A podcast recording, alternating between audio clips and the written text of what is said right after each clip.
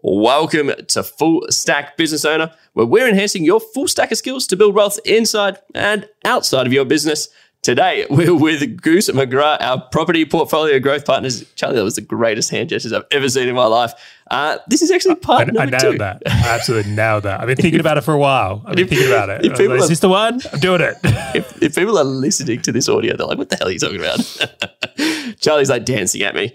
Uh, now, if you if you haven't heard part number one, head over and listen to part number one. It is the greatest precursor to what we're going to be talking into this one.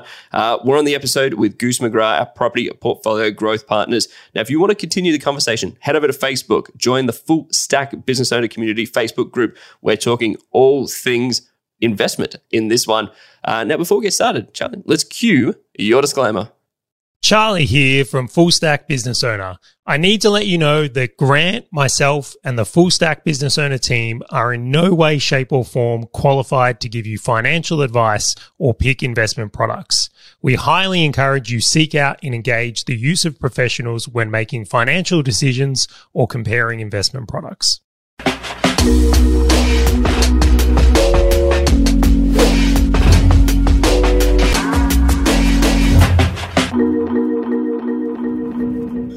All right, well, I'm gonna I'm gonna jump into the next one here though because there's some still I feel like we're gonna jump into the next MythBuster here and this one I actually picked this up from your podcast when I tuned it in. Which shout out to the Investor Lab. Um, I think it's a great podcast. we produce it at Valor Media, but also I enjoy it. I'm a fan. Now, uh, in a recent episode with you and Gabby, I heard something that was again made my head turn because it challenged me. It really challenged me. I've been looking at uh, interest rates going up, and my attitude to what I'd been doing with my business income is paying down debt. I'm like, I know how I'm going to deal with uh, raising interest rates. And here is like, the best thing I can do at the moment is just pay down debt because that's how I can look after myself or sell down an asset. So I really loved a point you made on the podcast. And I'd love for you to riff on it that if you're in a situation where perhaps you're trying to beat interest rates or reduce debt as your way of not having these incurred costs, that there's other ways to tackle it. So if you could share your insight and story from that one, it'd be great, Goose. Totally. I mean, I think there's there's multiple ways to tackle it, right? So, um, you can park your savings in offset, which is a really good way to reduce your reduce That, your. that's what I'm doing right now. That's the Charlie thing. Hon- Honestly, that's Ditto. what I'm doing right now too. Like we like as we're saving, we're just like putting it all in the offset accounts, so it minimizes the impact of any interest rate rises, etc. Right. I'll also just go on record of saying, but I'm actually in the process of leveraging up our portfolio and extracting equity out of it. So I'm actually in the process of taking on more debt right now because of how I feel and what I can see in the environment. So this is me walking the walk as well.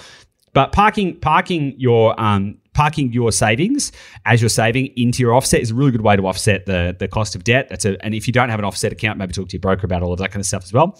Um, but what I what is actually really so then there's, then there's two other kind of ways. Number one, you've got you've got market movements. So uh, in the last just over in the last just over 24 months, rents have risen nationally by 33.86%. And in some locations, they've actually gone way more than that. And anecdotally, I can tell you that we had one of our properties um, which had a nearly 20% rental increase in 12 months, which is huge, right? So we have this rental pressure, upwards pressure, and structurally, I don't actually think anything's going to change. So one of the big issues in, in a high interest rate environment or in, or an environment where interest rates are going up is that um, the affordability of property investment goes down. So with prices, we've kind of covered that. We're all good. Prices are all sweet. Um, they're they're going to do what they're going to do based on other things that are not interest rates. Doesn't mean they're always going to go up. Markets are always going down somewhere. All good, but th- it's unrelated.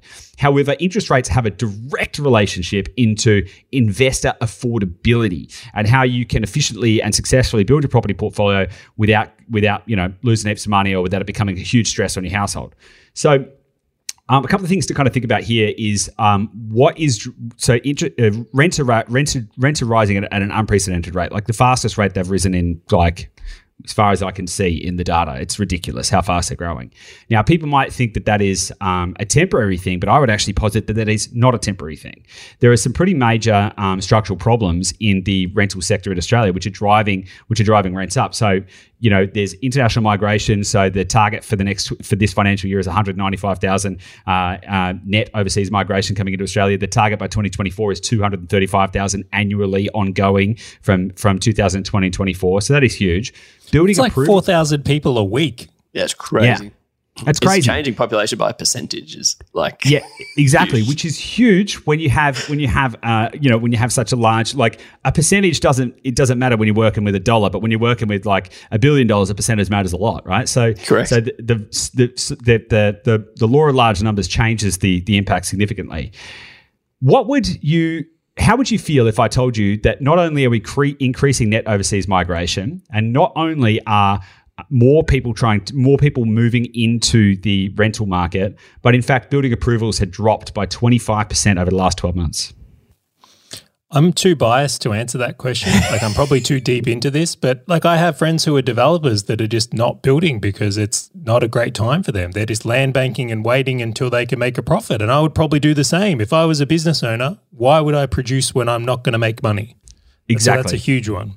Exactly. And so to put that in context, we already had a massive so pre-COVID, right? Pre-COVID when it all everything kind of had a big big break, a big halftime, a big kind of um, a, a long lunch we already had a massive deficit in, in available houses, right? So we were already net net negative by don't quote me on this exactly, but I think it was about four hundred and fifty thousand houses short of what we needed to house everyone in Australia, right? So that's crazy. Then we had COVID. so, and then um, and now building approval rates down by tw- specifically 25.9% um, over the last 12 months. That was the July 2022 figures, which are the most recent figures. Those approval rates are not because the government is not approving properties and, and putting big crosses on, on permits. It's because people aren't putting into permits because they can't build the properties because they either don't have the people, don't have the materials, can't, you know, the timeline to build a property right now is two to three years in many places. It's wild, right? So we're actually not building any more properties. Not only that, on the from the rental side, as we touched on earlier, home specifically new home ownership affordability has gone down. So for someone who is uh, wanting to buy their first home, it is harder to do that today than it was 18 months ago, right? Or 24 months ago. And that is because of the change in interest rates. So, what happens to them if they can't buy a home? They stay in the rental pool that doesn't stop more people entering the renter pool. So, you know, if you stereotypically think that when when um, the children turn 18, they move out of home and they start renting, and just use that as a metric, right? We've still got people turning 18 and moving out of home and renting, but we don't have people exiting that renter pool at the same rate because they can't. They structurally can't because there's not enough properties and the new home ownership affordability has gone down. So all of a sudden, you have this rapidly expanding pressure in the rental market, which is driving prices up. Vacancy rates are at record record lows, lowest they've ever been in the history of the country. I'm not sitting here saying that is a good thing. Socially, that sucks, right? I I I don't I am a capitalist and also a bleeding heart left at the same time. Like I really care about making sure there is enough wel- welfare for the people that need it. I don't think it should be like a, a survival of the fittest, and you know, like I, I genuinely want people to be okay. Um, but just look at the facts of the situation. That is the structural thing. Now, on a policy level, there is nothing that is moving to change that. I don't believe there's been talk of rental freezes and stuff. I don't believe that's going to happen because it's failed in multiple other countries. In fact, if you look at if you look at Ireland, they did something similar over there and it completely decimated their market. And in fact, there's, I think, 100 and 150 rental properties uh, in the entirety of Ireland. It's something ridiculous like that because because everyone got out of it, which means that people can't find places to rent, which means you end up with hundreds of people trying to get into a single home. So it actually made mm. the situation worse. So I really don't think we're going to go down that path, but that doesn't change the fact that there is huge amount of upward pressure on rents. Now, that is not just an Australian thing. That is actually a global trend. So you see the same thing playing out all through the US as well. And we're moving to be a nation of renters, which also lends into a back to the point that I was making earlier around around mobility. People want to be able to move around, live where they want, have different experiences, all of that kind of stuff because they can, because everyone's able to work, more people are able to work more remotely. And so you've got this kind of access versus ownership mem- uh, mega trend as well, which is, you know, the Ubers and all of that kind of stuff are picked up on the access versus ownership trend as well. So I think that on uh, macro, I think this trend is going to continue for a really long time. And so what we're actually finding is that yields are rent, so rents like absolute rents are massively changing, but also absolute gross yields are starting to change as well. Because during the kind of the boom period um, during COVID, we actually found that there was massive amount of yield compression. So prices, property prices, were growing significantly faster than rental prices. And so what happened is that the top line, the gross yield, was actually getting squeezed, and you sort of went from seven to six to five, and it was getting harder and harder to find um, sufficiently good yielding properties. Now the property market generally is returning to a state of normality, which is good, which is very, very good for everyone. Um, but rents are continuing to grow. So what we're actually starting to see is we're actually just starting to see the transition of that trend where where yields not everywhere, but in many places, are starting to push up again, which is a really, really good sign for investors. So rents are going up massively, yields are starting to come back up again as well. And I believe that they'll have to normalize too. And so off the back of all of this, you can then start to think, okay, well, strategically, what does my portfolio need? Because Charlie, you mentioned, uh, you know, oh, maybe I could sell an asset and relieve myself of some of the debt, or I could do the, uh, you know, personally, I actually don't think that that is a good idea. I think that the more the the, the successful people play a longer game. I don't think people should be making emotional decisions right now. Um, but also you can actually think about what could you add to your portfolio to change the dynamic so just like in business right let's say you've got a service business and um, it's relatively low margin because you've got heaps of people in there and whatever. And let's just say for some reason your margins get squeezed and you're like, oh my God, um, I, the margins, my margins are getting squeezed. I'm not sure if I'm going to make any profit. What do I do? Sell the business? Or do you maybe think about what kind of product or service could I add that would add value to the market, but then also would be a, a, higher profit margin product, which would potentially require less input, so I can increase my net margins, right? So, for example, let's say you're a let's say you're a, a digital marketing agency. You might decide to put out a digital marketing course, right? Because it's 99% profit, and you could use that to supplement um, the profits of the rest of the business while you move through a bit of a cycle of increased costs. You can think about the same thing in your property portfolio. So, some ways to think about doing that. And again, this is very situationally dependent. Depends on the market, depends on the specific asset, depends on your loan conditions, depends on your capital allocation, and all of this kind of stuff. You can actually look at things like is it the right time to buy a unit block to add more cash flow into your portfolio? Should I consider buying a HMO or a rooming house in the right location where that's going to be well supported to add more cash flow into your, in your portfolio? The point here is that you can, instead of just following the herd and going, ah, either I'm going to do nothing and freeze and be scared, or I'm going to freak out and sell uh, all of my assets what could you do to expand versus contract? And we talked about this at the start of the episode. When you're in times like this, business owners really there's only two camps. You either conserve and you either conserve and contract, or you expand and grow and just to be super yeah i'm a really bad i'm a really bad share investor right? I don't have much in shares. Like you know it's in the single digit thousands right? And i actually said to gabby last night i got up from the couch. So gabby's my partner for those who don't know uh, who are listening. She's my partner. I got up off the couch last night uh, in a very determined way. She said what are you doing? I said i'm going to sell all my shares. And she said, "Why?" I said, "Because they're all they're all going bad, and I, I think they're all going to go down." And she, and she irrational human being. I know, I know, right? And and she just said to me, she said, "But Goose, remember, you only lose when you sell." And I was like, "Yeah, okay, that's a good point." And I should just I should just stop looking at them. That's the easiest way to, to, to navigate or, this. Or, or when you get forced to sell, like some of my shares did, I'm like, I didn't sell these things. No, I got forced to sell them. oh, no, oh, okay. oh, no. oh no. So you know, and I think I think that there's I think there's a lot of lessons in uh, I think there's a lot of lessons in that around in around controlling your emotion and thinking about what you could do to what you could do to significantly expand. And I really I really relate that back to business because there's one point that I always come back to, which is like, are you playing business to win or are you playing business not to lose? And this comes back to that whole concept of uh, I get it, and it but it's it it goes against the grain of what people want to do right? Like there's so few people who say, oh my gosh, we're stepping into a recession. I'm going to leverage up and I'm going to go running and things like that, right? Most people will bunker down, sort of batten the hatches and go, I'm going to wait for the storm to go over because that's what intuitively it's a fight or flight, right? And so it's, it takes a lot of effort to go against that, that thing that is built inside the back of our heads, which is intuitive to us as human beings, not necessarily just in business or just in investments. Like this is what we do. This is someone's like attacking us. I'm, I couldn't. I couldn't. I, I couldn't agree more. And in fact, so here I am being a bastion of truth and trying to tell people actually things aren't as bad as they seem. There's a lot of like upward mobility in the economy and property and everything like that. I'm like, I look at the facts. I don't read the news that often. I was reading the news the other night, different night, different night to the one where I was selling my shares, right?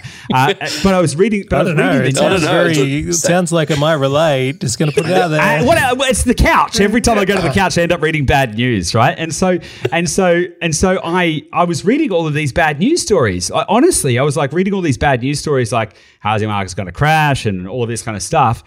And I didn't even realize what was happening, but I started to believe it.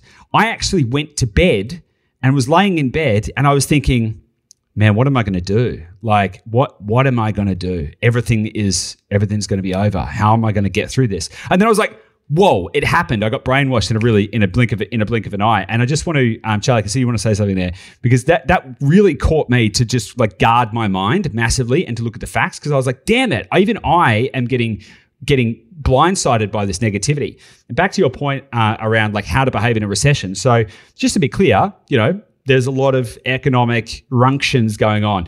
Stock market's going down, inflation's up, interest rates going. There's a lot. There's a lot going on right now. So I think we can all agree that um, there's a degree of uncertainty, regardless of who you are and how what you think you know. There's a degree of uncertainty, right? When all of this started started, I uh, and over the last couple of months, I thought to myself, if I and when I realized that consumer sentiment was about the same level as April 2020, I asked myself a simple question: If I could go back to April 2020 what would I have done differently? And the answer to that was to grow as hard as I could, right? Because I knew that that was the right answer. The same thing if you go, if you, if and and and I was just like, imagine where we'd be today. Same thing if you could go, if you could go back to the GFC, if you could go back to you know 2008, 2009, what would you do differently? Would you buy every property that you could find? Would you rapidly see how fast you could expand your business? What would you do differently then that you can actually you can learn from that? You can learn from history and you can apply it now.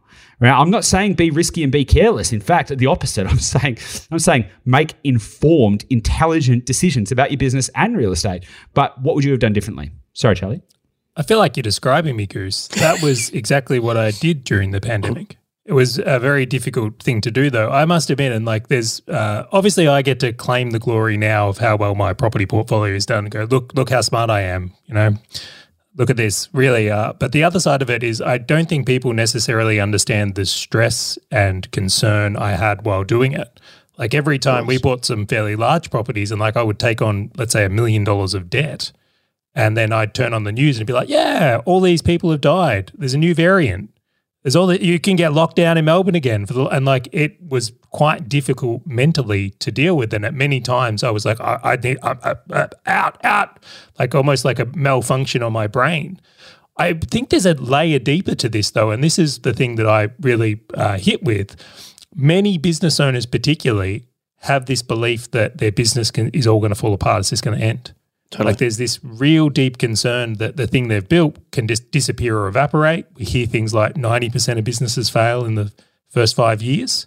We look at the ups and downs and challenges across our journey, and you can see that if you've got that deeply wired in you that this could all go away, throw a news cycle on, how difficult it is to act in that environment. And um, it, it's just such the psychology of markets and how it all comes together fascinates me to no end. And I, I try to be a uh, better investor for it and business owner now and kind of not uh, lean into that. And to your point, Goose, protect my mind. But I uh, look at that again and just really want to go to just how hard that is. This isn't easy what we're doing here. And like, I'm sure you've had your doubts and moments across, like, even now thinking about trying to grow right? As as I have, like I've I've had my fear moments. I'm sure everyone who listens to this podcast has had their fear moments, but it's a incredibly powerful thing to cultivate. Now I'm going to say this one here. I'm going to go. We've busted myth number two here straight out of the gate. That the only way to behave in this is to pay down debt or sell down assets. Like expansion can have a role here. And you mentioned some really good points here. I just want to recap is that rents are going up, and I'm sure we can all concur to personal experiences of rents going up we look at the other side where it's like adding in that uh, higher margin product could actually be the better way to tackle this for some people. And I'll throw in one of my own. My own strategy here is actually well, business is, as I mentioned earlier in the podcast, great. I'm going to expand in business. And my superpower is going to be that if I want to buy more investments or pay off debt or do any of the in between, that I'm going to have that ability. And I think that if people can lean into that, their chances of them having success would be high. Like not personalized financial advice. Don't do anything dumb. If you listen to three guys on a podcast and treat that as a source of truth, maybe you deserve to lose your money. Um, yeah. I just I just add on that, Charlie, because we've spoken about this before about the competitive advantage that business owners have when it comes to investing in property, and I don't want to. I don't. I am not about division. I'm about unification. But there's definitely advantages for business owners right now. There's definitely advantages for business owners right now. If you're definitely. a single income, if you're a single income family and you own three properties and they they were cash flow neutral a year ago, and then they suddenly and you've got three kids, and suddenly your portfolio goes negative by ten grand a year, that could be really significantly detrimental. If you're a business owner and you have an additional $10,000 expense in a year, what are you going to do? the good, go the, make 10 grand. Actually, I'll go make 20 just to make sure. uh, bingo. bingo. You know, the, the, way to the way to rationalize the way to rationalize expenses is to grow more. Now, I'm not talking about being a, a, sloppy business owner, but like you know, you you you grow, you can grow your way through it, and so um, there is an advantage there for business owners, particularly in this environment. And um, yeah, I think I think that people should be paying attention to what advantages they do have in situations like this. All right, well, I'm going to call that myth busted, guys. I might even try. Can, can, we get one of our team to make like a really cool like MythBuster thing and put our faces on it for the thumbnail of this episode, please? totally. Uh, so as uh, they are listening to that, let's do that. I want to go on to the next one though because I think this is one that um, mm.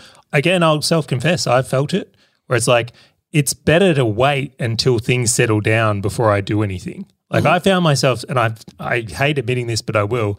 I'm going to wait until the RBA stops raising rates. I'm going to wait until the Ukraine thing works out. I'm going to wait until the supply chains. Like I'm going to let these things mm-hmm. settle before I do anything. It's better to wait. And I would have to say that that is a lot of the consensus thinking overall. How do you feel about that, Goose? Um, I'm going to quote Warren Buffett on this. So Warren Buffett um, has a great, uh, I caught a great snippet out of an article I read. Actually, it's not like one of his like quotes. I don't think, but markets don't settle down; they settle up. By the time the news looks a little bit better, the market has already recovered. And if you miss the recovery, there's a very, very good chance you're going to make it harder to hit your financial goals. That was a direct uh, excerpt of an article that uh, an interview with Warren Buffett, which is awesome, right? Which is so true. Now, if you look at uh, markets generally, like let's just take a suburb property market, right? So what you tend to see is there's typically kind of like four phases. There's four phases of growth in any market. There's the early adopters who get in when it's an emerging market, which is typically what we tend to do. And then you kind of kind of of got the early majority when people start hearing about it, but they're not, they, you know, they're, they're, sort of proven and they can feel like, oh yeah, it's it's already a hotspot. And then it becomes a, it's kind of like that's when it's becoming a hotspot. It's becoming like the consensus. Oh, that's a good place to invest. And then you have the um, and then you kind of have the the, the second and third the third and fourth quarters, right? So the third quarter, people are still getting in at an okay time, right? But they're literally in the third quarter. If you think of there's four quarters in a growth cycle, they're literally getting in after half time. So they're only playing half the game for a start, right? Yep. Then there's the people who enter in in the fourth quarter. They're usually the ones who lose money. But here's the thing, right? And I actually don't have the actual stats to back this up. You just you just described my Bitcoin journey. So, uh, dude, same, dude, totally, right? Totally. Um, this is, this is why I stick to what I know, real estate investing, right? Because so, but here's the thing: like the it's not it's not an even distribution of people. You know, like you have the smallest number of people get in in the first quarter, the second smallest number of people get in in the second quarter. You know, the the second biggest number of people get in in the third quarter, but the significant majority, like over fifty percent, probably seventy five percent of people, get in in the fourth quarter right? And so that's why you have a lot of people who are unsuccessful in in uh, real estate investing, which is a and it's a significant problem, right? So ninety nine percent of property investors never achieve their goals. You need on average about five properties in order to achieve whatever your financial metric is, right? Whether it be 80 grand or 150, whatever that is, but depending on your time horizon, you're going to need about five properties, like, unless you're going to wait 30 years. And 99% of property investors never get to five properties. In fact, 90% never get past two. And there's a reason for that. It's because most people suck, right? And they get in at the wrong time. And no, sorry, let me, let me rephrase that. Their decisions suck. That's right? better. Yeah. Their decision. The people don't. There's nothing wrong with the people, but the choices they make are bad ones, and they get into markets too late. They get poor advice and all of that kind of stuff. And so, um, this idea of waiting until things get better means you've already missed it. Like you've already missed the opportunity. So, um, the people who can the people who can make the greatest gains are the ones who can think in decades, not days. The shorter the shorter your thinking cycle, right? The, the closer that you think about your decisions is is directly correlated, in my opinion, to the success that you're going to have, right? Because if you're thinking, what am I going to do next week and next month strategically in my business or in my real estate portfolio, you're probably going to make a whole bunch of poor decisions versus what does this look like over over three, five, ten year kind of time horizon. That's where you can actually make um, the biggest biggest gains. And again, going back to what we were saying earlier. Um, back in COVID, I was freaking out as well, right? So now to be clear, we made really data data centric, data oriented, and data informed decisions around real estate investing. But I was melting down around heaps of other stuff. Like it was a freakishly hard time for a lot of people. But again, if I could go back, what would I do differently, and how would I approach that differently? And what can what have I learned through the passage of time to be true? What I've learned from the passage of time to be true is that the the entrepreneurs versus the business owners, right? So, so uh, like, there's an interesting kind of distinction I read in a book uh, book the other day. The business owners find um, kind of like see where the market is going. They look at what people are doing in a business model, and they pick that business model, and they go, "Great, I can kind of grow a little bit of that and get a piece of the pie." But entrepreneurs, the ones who really disrupt things, who really do things differently, they're the ones that have an asymmetrical return on their time, energy, effort, impact, right? They're the they're the ones that that make the the unicorn companies that do all of this kind of stuff, and it there's there's obviously gradients of that. That's not an absolute binary um, kind of output. But in, I believe that in order to be successful, you have to be able to challenge the consensus thinking and make make decisions based on facts and not fear. That is and that is the kind of environment we're in right now. And if you really just want to look at it, Charlie, you mentioned like oh, inflation's up, uh, interest rates are going up, and all that kind of stuff. I am human and also a business owner. And yes, I get scared. We all do. Whenever I get scared, I just go, well, what evidence do I have to support the the theories or the thoughts that are in my mind? And I literally just go looking for facts. I don't and I'm coming from a place of fear, right? So I'm actually not looking for facts to prove a thesis. I'm just, I'm like, ah, I'm scared. I'm looking, what am I looking for? So you're kind of in a bit of a forest of, of noise. If we look at interest rate rises over the last 30 years, over the last 30 years, and I was looking at it just before we came on this podcast, um, the longest trough to peak run, upward, you know, interest rate rise run was only about 24 months, right? That's the largest, that is the biggest upward trend in interest rates, or the longest period of time interest rates have gone up was about 24 months right? On average, it's usually you know 12 months or less. In many cases, only eight months. Now, I'm not saying that that is going to be the case right now. Just to be clear, I'm not saying interest rates are going to come down in eight months' time. But that's but, all right. I'll say it. I, they're tightening into a crashing economy. It's not going to go for 24 months. I'll go on the record. Charlie's bet speculation. I mean, no, 24 months, I'm down with that, right? I'm super down with that, right? So so I I'm on the record as well of saying that I believe by mid 2024 interest rates will be down again, right? Because they are, I believe that they still have a little way to go at the time of recording this podcast, right? I don't want to I don't want to date it too much, but at the time of recording this podcast, I think interest rates have still got a little way to go. But it's like, okay, we've already kind of talked about how you can kind of navigate that, you know, financially and emotionally and all of that kind of stuff. So all good. Um, inflation is inflation has gone up before and they're really taking i actually think good steps to kind of get that under control so we don't end up with a situation like the 70s the uh, they're going to be putting the brakes on the economy by increasing uh, the interest rate at some point so it's going to slow down. They're going to have to return to their kind of like previous monetary policy. If you look at the last 30 years of trend, it's a massive downward trend. It went 30 years ago, the um, the fixed interest mortgage rate was about 16%, and now it's whatever, like 5%, right? So it's dropped quite a lot over the last 30 years. That's a trend. So I think that this is a temporary situation. Now, whether that be a 12 month or a 24 month um, temporary situation, time will tell. My robust belief, based on the information that I can look at, and even the RBA is saying that inflation will be back to target by mid 2024 based on the actions that they're taking. And so you've kind of got a lot of things pointing to the fact that historically we haven't had interest rates go up for a significant period of time. Um, inflation is probably going to get back under control. In fact, there's already signs that in, that that um, CPI is starting to soften as well. Like the price of salmon is going down, and there's like like all of these things that have kind of you know the spot price of shipping containers is down. You know, like there's lots of uh, interesting interesting factors which indicate that we're actually passing a crest, but it takes time. It takes time for us to pass a crest.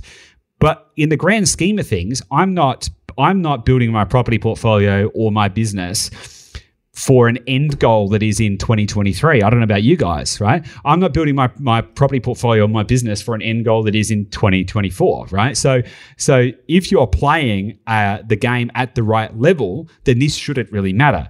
And in fact, situations like this cause you to develop resilience. They're not a reason to quit. They're a, they're a reason to actually find ways to innovate. And innovating can be innovating in the way that you're thinking and the way that you're approaching the situation, the and an interesting opportunity to grow, like an interesting opportunity to say, how do people deal with this in the past? How can I manage my fear? What can I do now? Because if you have a belief that this will pass, then you should be doing everything you can to make sure you don't make emotional irrational decisions whilst you're in the moment. Just like if you if someone uh, upsets you or annoys you rather than just responding straight away with a with an insult to them you should take some time gather your emotions and then make a, an appropriate response. You should do the same kind of thing in this environment. So i believe it's transitor- transitory and i believe that this is a really good opportunity for people to to flex on personal development personal growth to be able to get through it I love so much about what you just said, Goose. I had this insight everything's transitory. It's like I find it really fascinating. Like the the thing again with you know human psychology is we tend to have this idea that whatever is going on right now is just going to keep going forever, and it and it never does. So like in let's go back to the GFC. Like when things get bad, it might go bad for two years, and then yep governments, people, banks step in. And then it goes good, it goes too good. And then guess what? Governments, banks, and people step in to cool it down. Like it seems to me that as long as you can set yourself up to survive, uh, in this case, and this is only, I'm not saying this is how long in general, but if you can always have enough in reserve to survive any two to three year window without doing yourself in, like surely if things get that bad, governments will step in. Or if they get too good, governments will step in like or and I'm not trying to pick on the governments here, but it just seems if you trace history that someone steps in yep. always to have this happen. The the only um, counter argument to that would be if you truly believed that there was going to be a complete economic and societal collapse, like the fundamental ecosystem within which we all operate, the fabric of our society, the entire financial si- system, if you genuinely believe that that was about to completely implode and we were about to move to a new type of reality that was completely uncharted, that is the only that is the only future that you can believe in where um, you would have to believe that it's not transitory, which is a big step, right? That is a big that is a big step in belief. Would you really be concerned about any of the things with your property portfolio if that was going to happen? that was exactly. It's funny because I've, I've spoken to people about this before, and that was the exact thing. I'm just like, well, at least I have this physical thing. like, I'd, I'd rather hedge my bets, right? Yeah, hundred percent. Because I'm like, that has value, that has utility, that has use. Sorry, Goose, you're going to say? yeah, no, no, no. That's exactly right. Like, what if? Well, if that's true, then it doesn't matter anyway, right? It, so, so, so, so great. So take a nihilistic kind of like you know pragmatic point of view to it. Well, it probably doesn't matter anyway. And so, um, yeah, anyway, that's that's that's kind of the, the summation of the point. I think is that um, you'd have to believe that that is that, that you're going to have like a complete societal collapse for for that to kind of uh, transpire. Which I think, if you go back to GFC, people thought we were going to have a complete societal collapse. Didn't happen. Go back to uh, April 2020, people thought we were going to have a complete societal collapse didn't happen, right? And so even in our kind of like lifetimes, we can see where people have thought this way and have then moved on from it, going, oh well, actually, it wasn't that bad, and I probably, if I could have my time again, the amount of people, the amount of people in 2021 who said if I could go back to March 2020 and invest in property, I would have bought every property I could find, right? Sort of thing, yep. and vice versa. And so hindsight's 2020, except for when you can develop the awareness to know the situation you're in uh, and to take advantage of it today.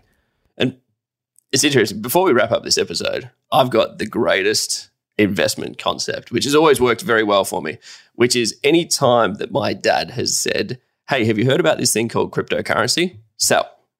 Get out. the second he's like, there is a great investment opportunity, I'm like, I'm done.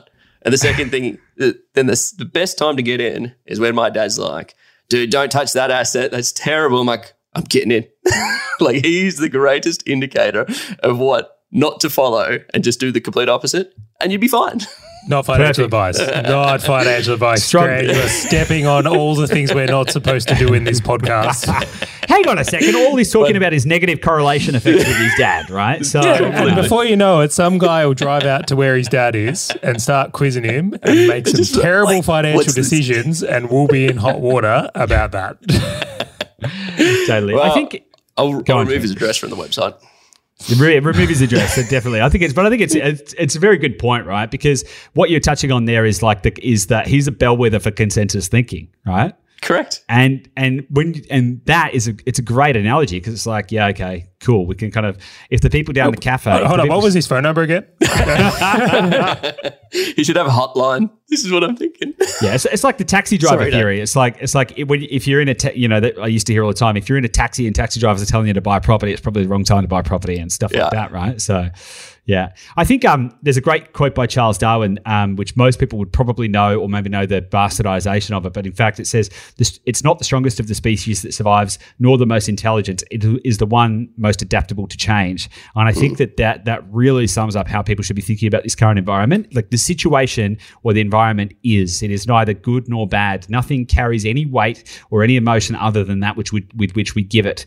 And so, if you can acknowledge that it is all just it just is and there is no feeling or emotion about it, you can then start to play chess and not checkers and work out, okay, cool. What do I want out of this situation? How do I want to feel in 12 months' time, in 24 months' time? And for some people, growth is not the solution. For some people, just sitting tight and playing it cool and just controlling their emotions and not doing anything dumb is a really great solution, right? Sometimes doing nothing is the right choice, right? And so, so understanding that, but really taking the opportunity to objectively look at your situation and then say, yeah, who do I want to be on the other side of this? Who do I want to be in 12 months, 24 months, 36 months, five years, 10 years? And are the actions that I'm taking today going to uh, move me closer towards becoming that person or move me further away? That'll help to start shape up the decision making.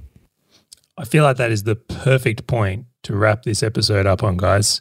So I'm going to say a massive thank you for Goose for coming on the show. And once again, I imagine many people who are listening to this, their head should be slightly tilted for going, maybe I didn't maybe I didn't think about it that way. So big thank you for coming onto the show. Big thank you to everyone who tunes into this one. That's it for this episode, guys. Wrapping it up from here.